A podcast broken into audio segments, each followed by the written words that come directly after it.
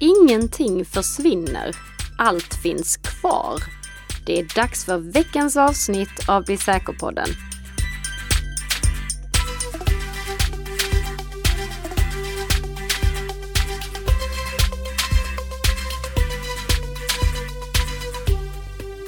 God morgon, god morgon Nikka. God morgon, god morgon Tess. Hur står det till idag? Jag har inget ljud i mina öron. There's no snare in my headphone, som Eminem hade sagt där. Nu, nu får jag, nu har jag ljud. We got connection. Ja, okay. precis, precis. Now let's get down to business. Ja. ja för att fortsätta med Eminem-referenser. Precis. Mm. Vi har ju börjat med någonting som heter lite så här veckans feedback. Ja, det är precis. Det är veckans feedback som vi liksom har återkoppling kring tidigare veckor. Mm. Men innan vi går in på det så konstaterar vi att det här är, mina damer och herrar, Bli säker-podden som produceras i samarbete mellan Nikasystems och Breban två. Det är det verkligen. Ja.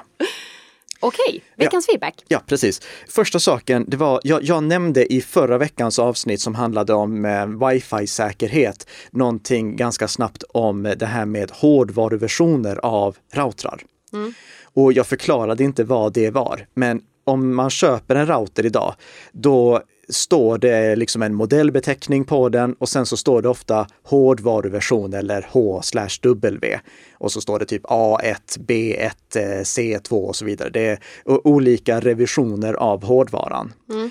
Och när det kommer till hårdvaruversioner så är det lite problematiskt av två skäl. För de här hårdvaruversionerna gör att det kan egentligen vara helt olika routrar på insidan. Alltså t- tillverkaren kan göra två olika routrar som ser identiska ut och som har samma namn men som har helt olika innanmäten. Ah. Och det gör att eh, det kan hända att den här möjligheten att stänga av eh, gamla W P A, den finns inte i en hårdvaruversion men den finns i en annan hårdvaruversion. Okej. Och då stämmer det inte överens med manualen. Jag hade just det problemet när jag förklarade för en person på Facebook att ja, men gå hit och stänga av funktionen. Väl det här som heter A E S only. Mm. Och hänvisade till manualen. Och hon sa, men det ser inte ut så där. Och då var det för att hon hade en äldre hårdvaruversion. Okej, vad gör man då? Då eh, byter man router. Ah. Ja, förstår. ja, och, och det, det är den andra saken som är problem. För jag har ju tidigare eh, faktiskt eh, gett D-Link en guldstjärna för att de på sin webbplats skriver ut ifall de eh, underhåller en specifik eh, routermodell med säkerhetsuppdateringar eller inte. Mm. Så som, så, som tydlighet, det är ju det vi gillar. Men de skriver inte ut om det är så för alla hårdvaruversioner. Och den här personens D-Link-router hade då kommit i en nyare hårdvaruversion som stöddes. Men hennes version stöddes inte längre. Mm. Så det, tyvärr, det, hårdvaruversioner gör det ännu krångligare. Och i min mening så borde det ju då egentligen ses som en ny modellbeteckning om det görs så stora förändringar att funktioner tillkommer eller om eh, underhåll slutar finnas för en äldre hårdvaruversion. Men så ser det ut i alla fall. Ja. Tyvärr. Ja. ja. Sen har vi en sak till. Vi måste komma in med en rättning också. För jag sa en sak som var helt fel i förra veckans avsnitt. Nämen, mm. det var inte likt dig. Ja, jo, det händer ju ibland. Det, men, men då kommer vi in med en sån här rättning så att vi korrigerar protokollet. Nej, för i, i förra veckan så slant jag på tungan eller synapserna kopplade fel i hjärnan. Vi pratade ju då om att eh, Apple har släppt macOS Monterey. Och att de brukar underhålla de tre senaste versionerna av macOS med säkerhetsuppdateringar. Och då sa jag att alla datorer som kör macOS Big Sur kan uppgradera till macOS Monterey. Mm. Men det stämmer inte. Det jag hade tänkt säga, eller det jag menade, det jag ville få fram, det var att det är inte några datorer som går ur tiden nu när macOS Monterey har släppts. Alltså det är inte några datorer som fortfarande fick säkerhetsuppdateringar i samband med övergången till macOS Big Sur som slutar få det nu, utan alla datorer som hölls säkra innan macOS Monterey släpptes, de är fortfarande säkra nu, även om de kanske inte nödvändigtvis kan uppgradera till macOS Monterey. Ja. Men eh, macOS Catalina, alltså tio punkt femton, macOS eh, Big Sur, macOS elva och macOS eh, Monterey, macOS tolv, det är de versioner som underhålls. Toppen! Mm. Det var ju veckans feedback. Ja. Nu kör vi veckans snabbisar. Vad har vi som en första snabbis, Nikka? Jo, där har vi lite mer underhållsinformation. För Google har släppt novembers säkerhetsuppdateringar till Android. Och vi brukar inte uppmärksamma det så ofta i den här podden. Med undantag för när det sker några förändringar på vilka enheter som faktiskt underhålls. I novembers säkerhetsuppdateringar till Android så åtgärdar Google totalt trettionio stycken sårbarheter, där en av sårbarheterna redan har synts till i aktiva attacker mot, eh, egentligen i riktade attacker har det synts till om vi kollar vad som står i beskrivningarna från Google. Det innebär att det är någon angripare som har försökt använda den här sårbarheten för att infektera högprofilerade måltavlor. Tänk dig politiker, de som jobbar i säkerhetsbranschen, frihetskämpar och liknande. Mm. Så det, det är en sårbarhet som redan har synts till i den här typen av attacker, och det innebär tyvärr att nu när Google har börjat patcha den så är risken stor att den börjar användas på bredare front. Det får vi se. Och om det skulle komma några sådana här våldsamma utbrott som utnyttjar den här sårbarheten så kommer vi självfallet att rapportera om det. Men det som är stort med anledning av släppet av november säkerhetsuppdateringar, det är att de uppdateringarna kommer inte till macOS, äh, macOS till Android åtta punkt ett. Mm. Så nu tar eh, Google ett kliv uppåt i vilka Android-versioner de underhåller. De underhåller för närvarande de fyra senaste versionerna av Android, det vill säga Android nio, tio, elva och tolv. Men inte Android åtta punkt ett längre. Så ifall man kör Android åtta punkt ett, då finns det ingen möjlighet att få säkerhetsuppdateringar längre. Huruvida man får säkerhetsuppdateringar, det beror ju på huruvida mobiltillverkaren släpper säkerhetsuppdateringarna. Det är ju den första saken. Men nu kan inte ens mobiltelefontillverkarna som inte har uppdaterat sina mobilmodeller till Android nio eller senare släppa några säkerhetsuppdateringar, för Google släpper inte dem till tillverkarna i sig. Aha, så okay. Alla mobiler på Android åtta punkt ett och tidigare är numera inte underhållna ur ett säkerhetsperspektiv. Det innebär tyvärr också att Pixel tre går ur tiden, en av mina favoritmobiler. Mm. Pixel tre A, den lite billigare versionen, den underhålls fortfarande till maj tjugo tjugotvå, men Pixel tre går ur tiden. Det här, alltså jag får ofta frågan, i och med att det är så många som kör utdaterade versioner av Android, hur pass allvarligt det är. Och vi ser att de som gör Android-appar, de fortsätter att låta de apparna fungera på äldre versioner av Android, även om de är osäkra. Alltså även om Android-versionerna är osäkra. Microsoft, de meddelade nu eh, i en artikel som jag hittade hos Windows Central. Eh, Windows Central är inte någonting som ägs av Microsoft, utan de rapporterar om det som de får information om via Microsoft eller Microsoft-läckor. Och där står det att eh, Microsoft Teams-appen, den kommer sluta underhållas för Android fem i mars nästa år, och på Android sex i juli nästa år och Android sju i september nästa år. Ah, men, så de bara så här betas av ja, på men, löpande band. Men allt det här är ju versioner som inte längre underhålls ändå. Ah, okej. Okay. Mm. Och BankID, de har vi pratat om tidigare. De eh, underhåller BankID så att det fungerar på Android sex och senare. Mm. Så vi ser att apptillverkarna, de fortsätter att stödja gamla Android-versioner trots att det är osäkra versioner. Jag kan inte rekommendera någon att eh, faktiskt köra en osäker version. Så det är därför som rekommendationen här, om man har en arbetsmobil eller en privatmobil där man behöver ha hög säkerhet, se till att köra Android nio eller senare, och att det är på en mobil som får säkerhetsuppdateringar av sin tillverkare. Men det är inte så att jag säger till alla som nu kör Android åtta punkt ett att de omedelbart måste gå och köpa en ny mobiltelefon. Däremot kanske det är en god idé att skaffa ett antivirus. För vi har ju tidigare sagt att man inte behöver antivirus till Android mm. under förutsättning att man har en Android-mobil som faktiskt får säkerhetsuppdateringar. Yeah. Men nu är det ett stort gäng till som inte får det. Så det, jag, jag, jag bara... Egentligen vill jag ju säga låt bli att köra gamla Android-mobiler. Men... nu har jag nyanserat det så mycket jag kan. Ja, men vad fint. Ja. Det var ju bra. Okej, då är det dags för mig då här. Ja. Vi har ju många gånger pratat om hur utpressningsverksamheter kan, ja, men det kan likna sig lite vid så här vanliga företag egentligen. Mm. Och Utpressningsverksamheten Black Matter har valt att lägga ner till följd av att trycket från polisen har ökat, vilket Bleeping Computer eh, rapporterar om. Black Matter kan man säga är en så kallad så här ransom as a service. Ja. Det vill säga att de tillhandahåller egentligen en tjänst för andra som vill då utpressa företag ja. exempelvis eller privatpersoner. Exakt. Och i samband med att Black Matters lägger ner sin verksamhet så tillåts deras samarbetspartners att flytta sina nuvarande offer till den konkurrerande gruppen Lockbits webbplats för att fortsätta kunna förhandla med sina offer i hopp om att få en lösensumma. Jag tycker det är så himla roligt att så här, ja men varsågod, gå till en konkurrent här, det är okej. Ja, det, det är lite som att eh, Coca-Cola lägger ner och säger, ja men ni, ni kan, ta, ni, ni, ja, kunderna, gå till Pepsi istället. Precis, exakt.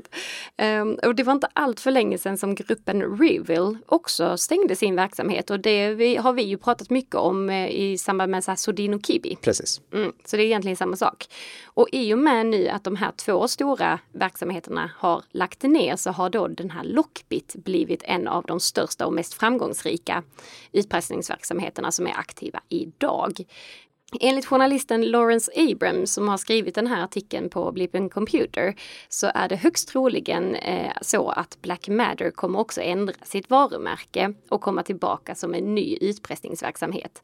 Så att bara, ah, nej, nu har ju vårt varumärke smutskassats lite här så vi måste liksom bryta ner det och så bygger vi upp och skapar ett nytt varumärke. Precis också som ett annat företag. Liksom. Vi behöver inte nämna vilket företag vi tänker på då. Nej, precis. Nej, nej. Precis, nej. Nej, exakt. Okej. Okay. Mm. Ja, mycket intressant att se hur eh, organiserade dagens kriminella är. Verkligen, verkligen. Mm. Ja, nej, jag tyckte bara det var komiskt att säga det. Ja. Mm. Normalt sett brukar ju du, Tess, bjuda på lite statistik här också i veckans snabbisar. Ja. Jag tänkte jag tar den bollen den här veckan istället. Okej. Okay. Mm. Mm-hmm. Men jag presenterar inte statistiken utan jag berättar bara att den finns. Okej, okay, vad snällt. Ja. Det är för att um, Backblaze, du vet den här giganten när det kommer till säkerhetskopiering. Mm. Det, det är um, en tjänst som vi har nämnt vid tidigare tillfällen. De uh, låter... Uh, Ja, egentligen både privatpersoner och medarbetare säkerhetskopierar sina datorer till Backblaze molntjänst. Och den stödjer också end-to-end kryptering med en liten asterisk efter, för att du kan säkerhetskopiera till den end-to-end krypterat. Men om du vill återställa, då måste du skicka ditt lösenord till dem. Då måste du överföra lösenordet till dem. Så det, det finns en, en liten brist där, men det är nästan end-to-end krypterat kan vi säga. Och eh, i alla fall, anledningen till att jag eh, gillar dem det är att de varje år och eh, faktiskt eh, nedbrutet per kvartal också ibland presenterar statistik över hur pass bra olika hårddiskar håller. Mm-hmm. För de som liksom låter andra säkerhetskopiera till deras molntjänst, de måste ju ha en kopiös mängd hårddiskar i sina serverhallar. Den trettionde september då hade de närmare bestämt hundranittiofyra tusen sjuhundrafyrtionio hårddiskar i sina wow. serverhallar. I och med detta så får de också en insikt i hur pass bra olika hårddiskar håller, hur ofta de kraschar. Och den statistiken delar de med sig av. Och det här är liksom statistik som man inte kan få någon annanstans. Jag, jag har tänkt att vi ska lyfta det här många gånger tidigare, men nu i veckan då såg jag Sweclocker skrev om det och då kommer jag tänka, oh, men det här måste vi tipsa om. För om någon som lyssnar på den här podden är ute efter att eh, till exempel hitta nya hårddiskar till sin N A S, då finns det inte någon sammanställd information som är bättre än den som Backblaze presenterar över hur pass bra olika hårddiskar håller. Så då kan man se liksom, så här många hårddiskar har de av den modellen, så här många har kraschat. Mm. Det, det här är oerhört värdefull data för de som är intresserade av att hitta hållbara hårddiskar. Och jag kan tänka mig att det också är lite nagel i ögat på de hårddiskstillverkare som råkar släppa dåliga hårddiskmodeller. För det, det blir ju så otroligt tydligt här när man ser skillnaderna mellan olika hårddiskar. Det går också att se skillnad på hur pass bra mekaniska hårddiskar presterar jämfört med solid state drives. Du vet det som vi har i bärbara datorer idag. Ja. För um, det började Backblaze att använda delvis tjugo arton. Och nu kan man då på deras webbplats se hur pass bra de här S S D-diskarna, Solid State Drivesen, håller jämfört med mekaniska hårddiskar. För nu börjar ju liksom de första diskarna bli utslitna. Mm. Så en mycket intressant kurva finns att se om ni klickar på länken som finns i våra show notes. Där ni kan ta del av den här mycket intressanta statistiken över hållbarhet på hårddiskar. Härligt! Mm. Nu är det faktiskt dags. Ingenting försvinner, allt finns kvar, Nikka. Ja, och det här är ett ämne som vi ska diskutera med anledning av en Kickstarter-kampanj. Mm. Du vet, sån här gräsrotsfinansiering. Just det. För det finns ett nytt Kickstarter-projekt som heter four privacy.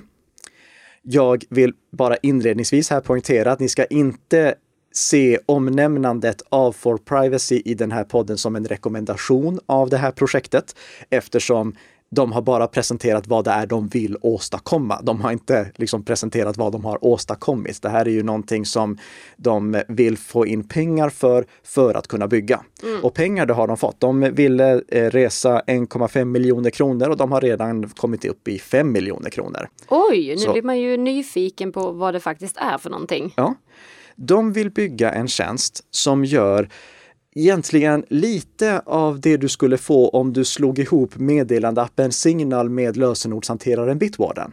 Oj, det låter ju lovande. Ja, de vill bygga en tjänst som gör att du kan dela känslig information, till exempel körkort, pass, meddelanden, hälsoinformation, checklistor och liknande med dina vänner och bekanta på ett supersimpelt sätt. Alltså det ska vara lika enkelt att använda som meddelandeappen Signal.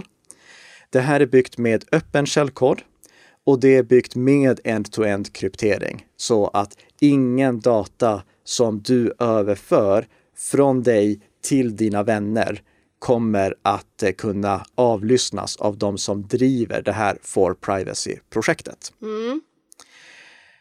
Det är självfallet väldigt viktigt.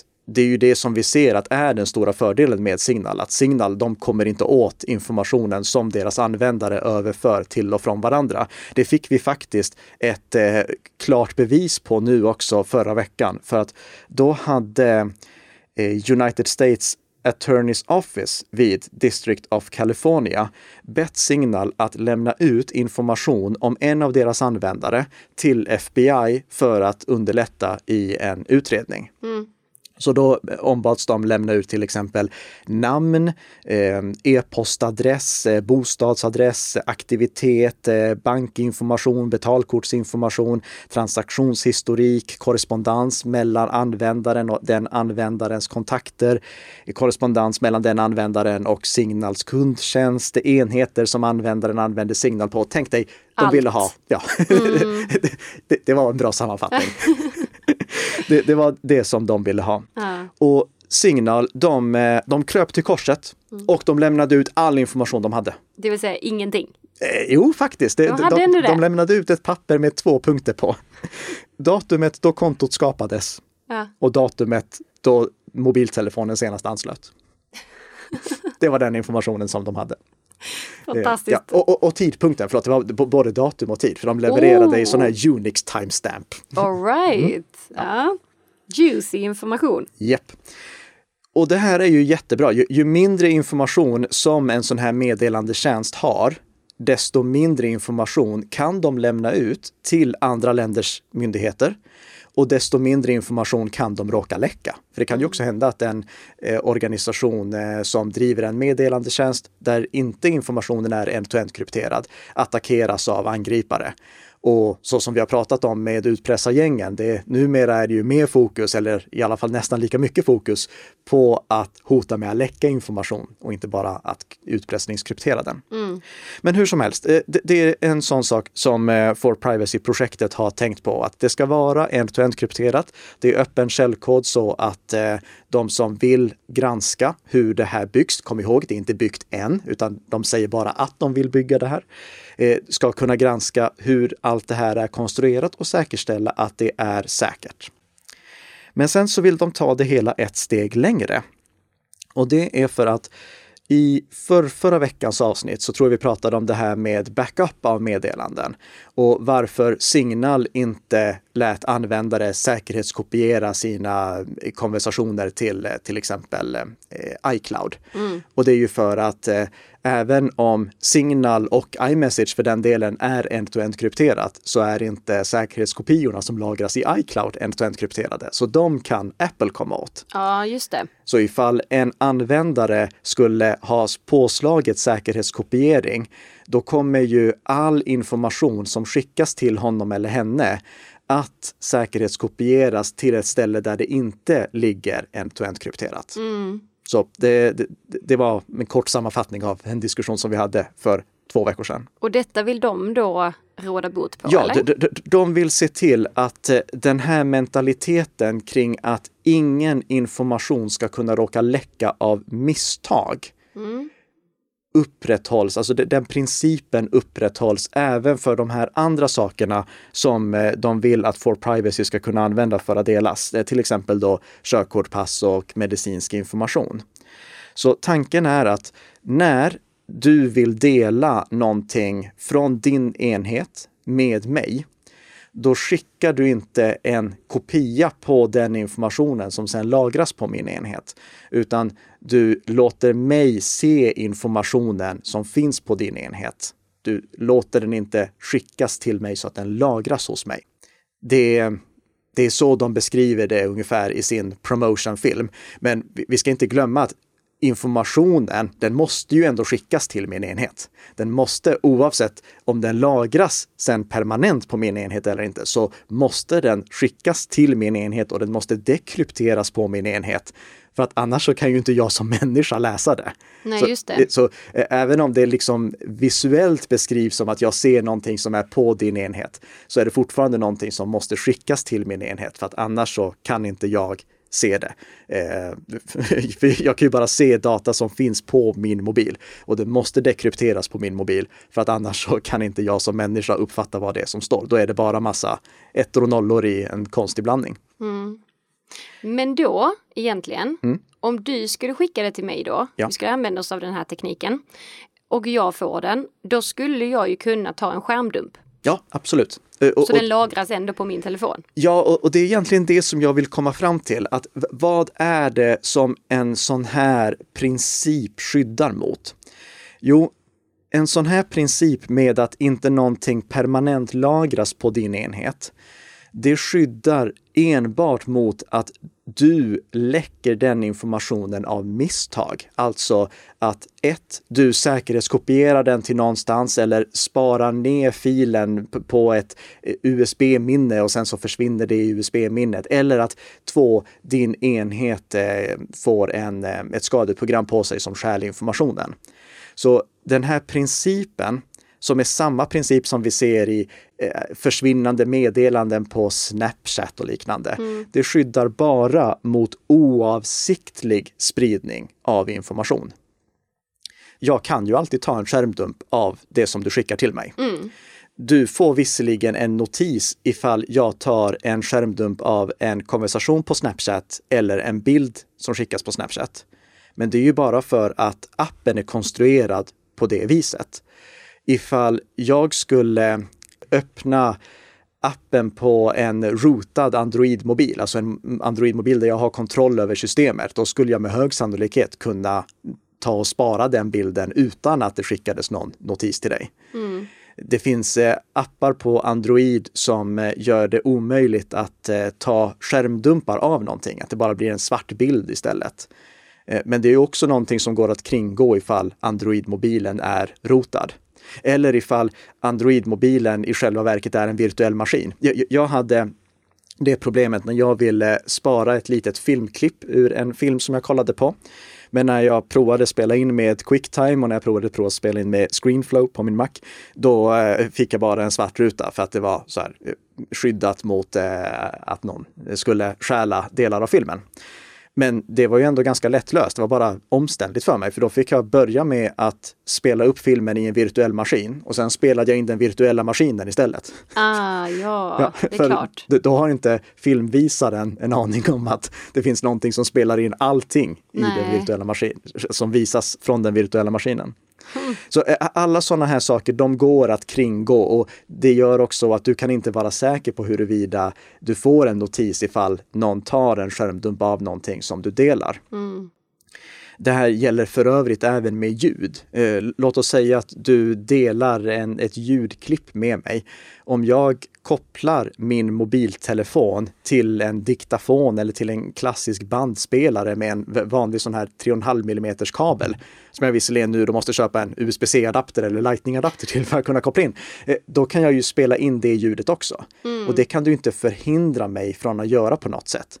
Och om någon tycker att oh, men det här låter ändå krångligt. Nej, det är inte alls krångligt. Kom ihåg, om du vill spara någonting som visas på din mobil utan att avslöja för någon annan att du har sparat det, oavsett om det handlar om text, video eller bilder, ja, då tar du helt enkelt en annan mobiltelefon och filmar mobiltelefonen som det visas på.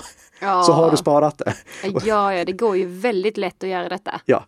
Så man måste komma ihåg att oavsett vad vi pratar om, oavsett om det är Snapchat och bilder som skickas där, eller det här eh, ganska intressanta four privacy-projektet, så kommer aldrig information som har lämnat din mobiltelefon för att gå till någon annan att vara skyddad. För lämnar du informationen från din enhet till en annan enhet, då är det under mottagarens kontroll. De här funktionerna är bra för att skydda mot oavsiktlig spridning av information. Men de kan aldrig skydda mot avsiktlig spridning av information.